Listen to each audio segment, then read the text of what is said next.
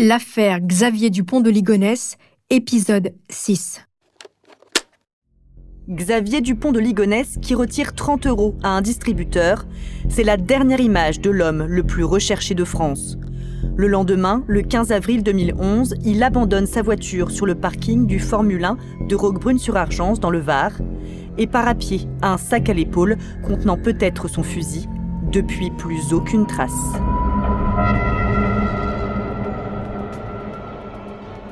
La tuerie de Nantes a profondément bouleversé la France et jeté une lumière crue sur un milieu d'ordinaire sans histoire.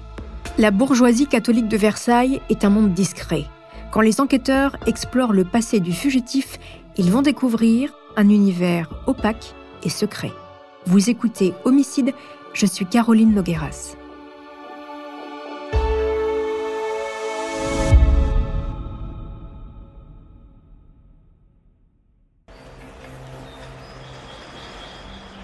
La question de la foi, de la religion, est au cœur finalement de cette affaire, parce que c'est un homme qui était véritablement hanté, torturé, taraudé par la question de la foi jusqu'au bout. Quand on sait que plusieurs mois avant les meurtres, il passait son temps sur des sites de discussion catholiques, à parler de Dieu, des anges, de, Lucifer, euh, de l'ascendance de Jésus, etc. Et qu'après les meurtres, il a continué à aller sur des, sites de discussion catholiques. Donc cette question religieuse est au centre de l'affaire.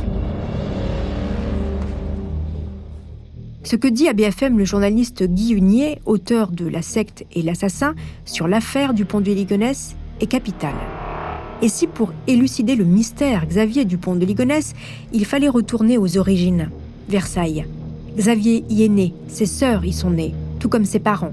Versailles, ancienne ville royale, symbole aujourd'hui d'une bourgeoisie catholique traditionnelle de droite.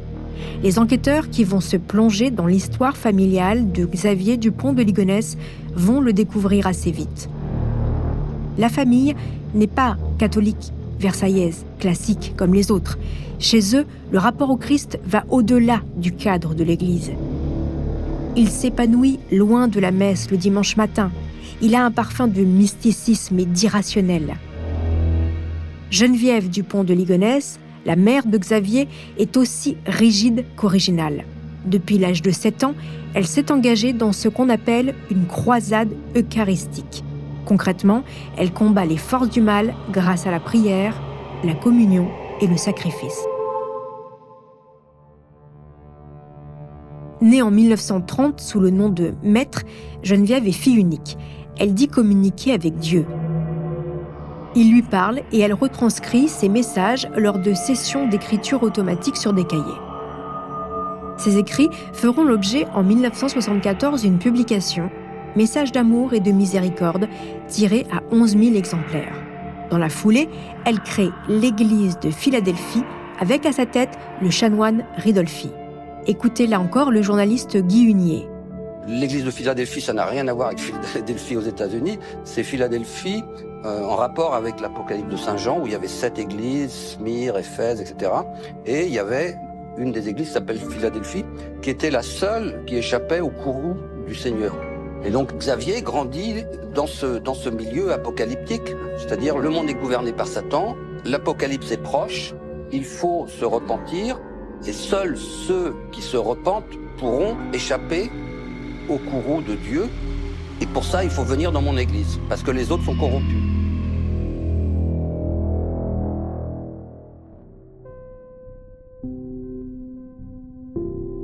Ils ne sont que quelques dizaines d'adeptes autour d'elle, mais plus que leur nombre, c'est leur sociologie qui interpelle. Aristocrates versaillais désargentés, dévots bretons déclassés, les membres de ce groupe de prière vivent en marge de la modernité.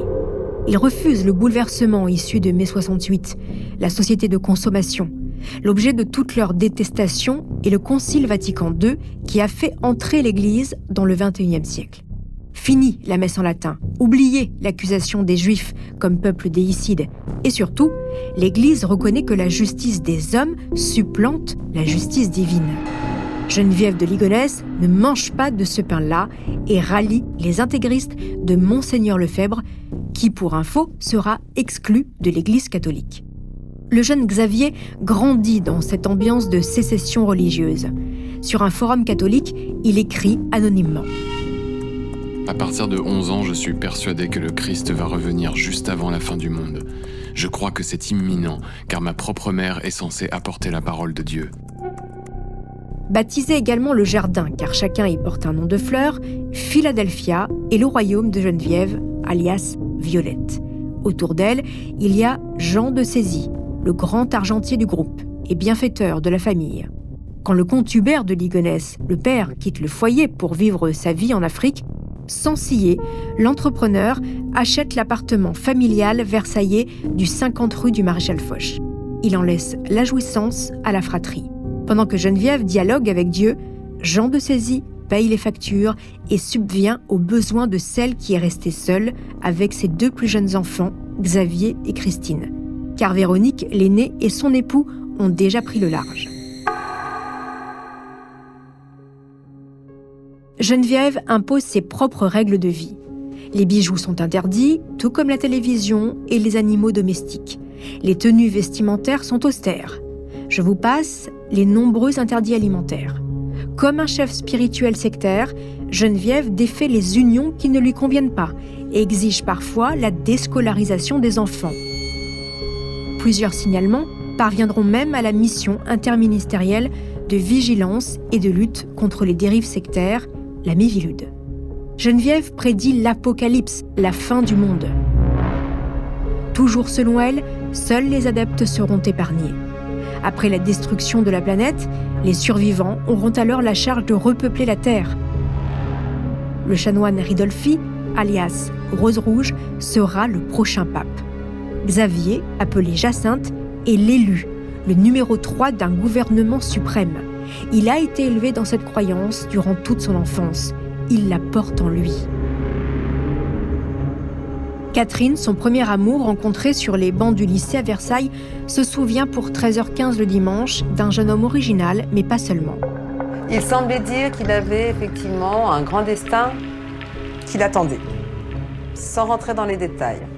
Euh, qu'il était formaté, programmé pour accomplir un rôle important euh, à l'échelle historique. À Bruno de Stabenrath, l'ami rencontré sur les bancs du lycée, Xavier confiera. Maman a ses lubies, ses révélations. Elle a toujours été habitée. Elle est un peu dingue. Elle est un peu dingue. Difficile de savoir quel regard le fils porte vraiment sur le mysticisme de sa mère. Si ce point reste insondable, le regard que la mère porte sur le fils n'est pas un mystère.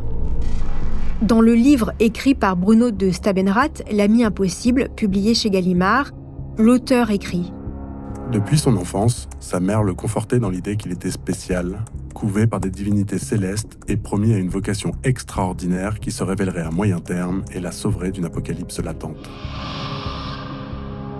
Même s'il n'est pas un membre très actif de Philadelphia, Xavier garde cette prédiction dans un coin de sa tête. C'est une issue, une sorte de plan B, un fantasme auquel il se raccroche.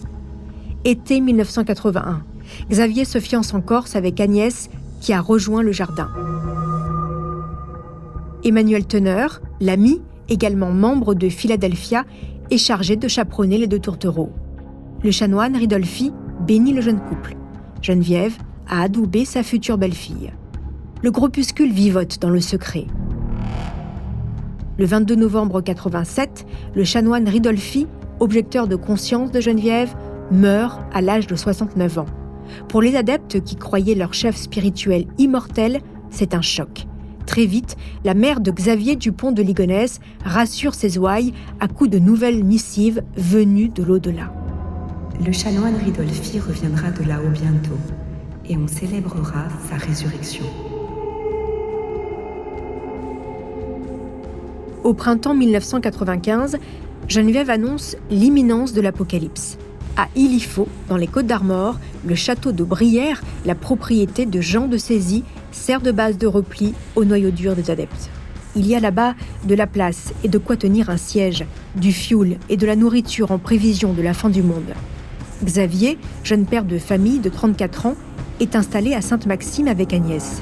Il est chargé de rameuter les adeptes du Var pour se rassembler pour le grand jour, prévu en décembre. Le premier prévenu est évidemment Emmanuel Teneur, installé depuis peu à Draguignan. Agnès prépare le dîner pour cette soirée, pas comme les autres.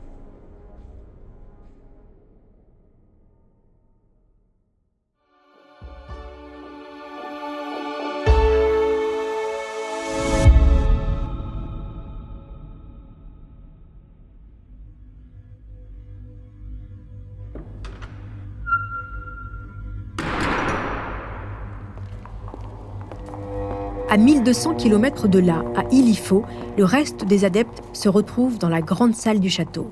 Suivant les instructions de sa mère, Christine, alors âgée de 29 ans, a des rapports sexuels avec tous les hommes présents. Elle est chargée de porter le Sauveur, réincarnation du Christ et de Satan. Mais de cette nuit-là, aucun sauveur ne verra le jour. La déception est de taille, les langues se délient une partie des adeptes quitte définitivement le groupe. Cet épisode marque la fin de l'attachement d'Agnès à Philadelphia. Comme d'autres, l'épouse de celui qui devait être le nouveau roi ne croit plus en ses fadaises. Elle reprend le chemin de la paroisse de son enfance. Elle se rend à la messe tous les dimanches avec ses deux plus jeunes enfants. Xavier, plus cartésien, dit depuis toujours avoir perdu la foi il se moque de son épouse et la traite de grenouille de bénitier. Mais ne vous y trompez pas pour Xavier Dupont de Ligonnès. Même s'il n'y croyait qu'à moitié, le coup est rude. Quelques jours après la tuerie, il a effacé sur son ordinateur des documents stockés entre 2006 et 2008. Grâce à la connexion 3G du PC, les écrits sont retrouvés et fournis aux enquêteurs. En décembre 2006, il écrivait ceci.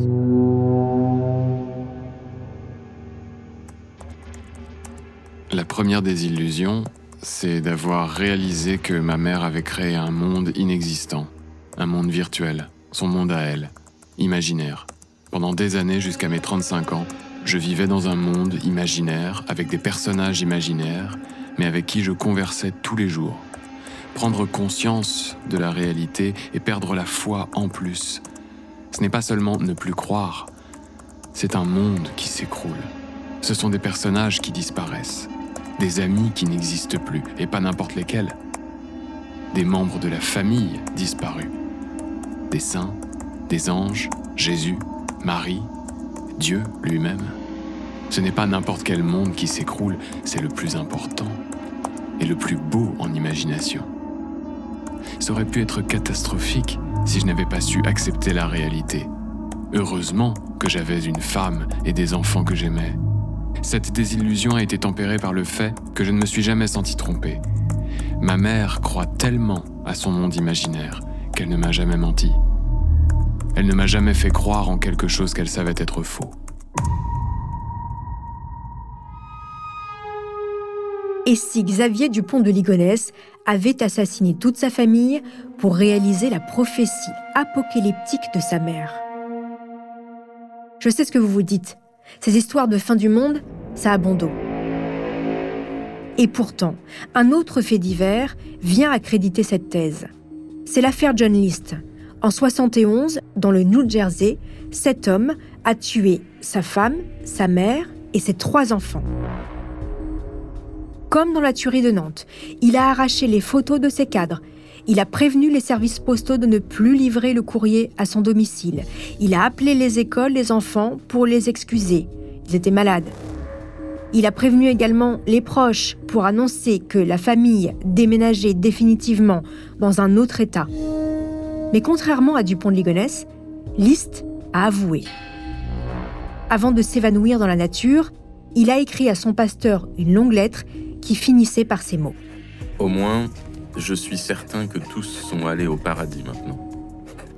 Si les choses avaient continué ainsi, qui sait si ce serait le cas?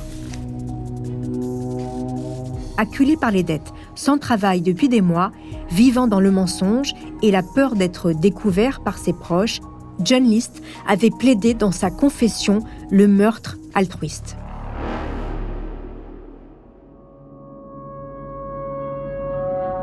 Comme Xavier Dupont de Ligonnès, John List avait tout orchestré pour avoir une longueur d'avance sur la police. Au moment où la tuerie était découverte, un mois plus tard, il avait déjà refait sa vie. Pas dans un autre pays, mais quelques États plus loin, à Richmond, en Virginie. Pendant 18 ans, alors que le FBI piétinait, il s'est remarié, a travaillé, est allé à l'église tous les dimanches et vivait paisiblement sous le nom de Robert Clark. En mai 89, suite à une émission consacrée au Colcaise, un voisin le reconnaît, l'homme est arrêté. Et savez-vous où se trouve Xavier Dupont de Ligonnès au moment où John List fait la une des journaux? Aux États-Unis, avec son ami Michel Rétif. Ils ont alors 19 ans. Pour la journaliste Anne-Sophie Martin, autrice du livre Le Disparu, l'auteur présumé de la tuerie de Nantes a forcément entendu parler de John List.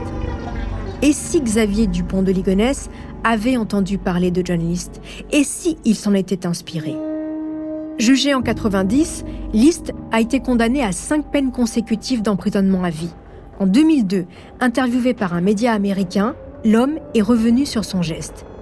À la question Pourquoi ne vous êtes-vous pas suicidé après avoir tué votre famille? il a répondu qu'il pensait que cela l'empêcherait d'aller au paradis. Alors que le meurtre de sa famille, non. Tout ce que Liszt voulait, c'était retrouver sa femme, sa mère et ses enfants dans l'au-delà où il croyait qu'il n'y aurait ni remontrance, ni douleur, ni souffrance. Liszt en était persuadé. Quand il montrait au ciel, il reprendrait sa vie avec sa famille décimée, comme au bon vieux temps. Alors Dupont de Ligonnès s'est-il inspiré de l'affaire John List S'est-il suicidé? Vit-il quelque part sous une nouvelle identité? Ce sera l'objet de l'épisode 7 consacré à cette affaire. En attendant, chers auditeurs, n'hésitez pas à me laisser des commentaires sur vos plateformes d'écoute préférées. C'est toujours un plaisir de vous lire et de vous savoir toujours plus nombreux à l'écoute d'homicide.